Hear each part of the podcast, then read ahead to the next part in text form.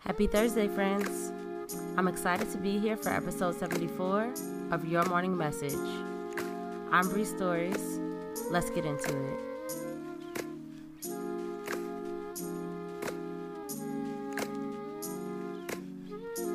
Message number one Identify your processing process. What do you need to do to effectively process your experiences and emotions? Is it writing? Is it talking it out? This is important to know so you can always have your self care toolkit ready for you.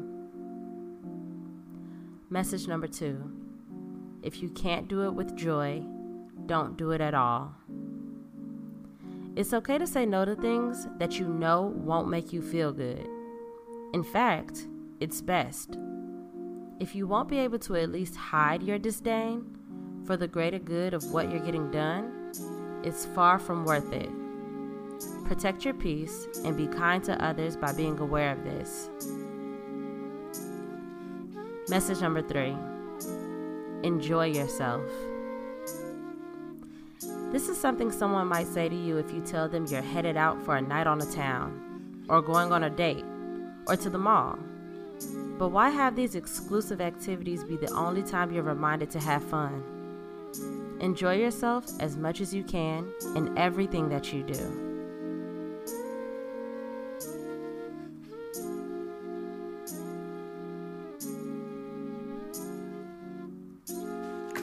Thank you so much Let's end this week the right way.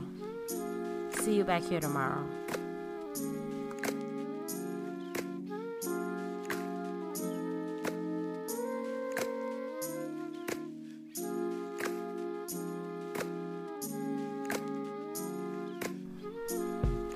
Your Morning Message is written, produced, hosted, and edited by me, Bree Stories.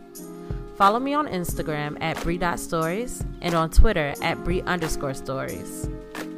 Music by Kenneth Leffridge.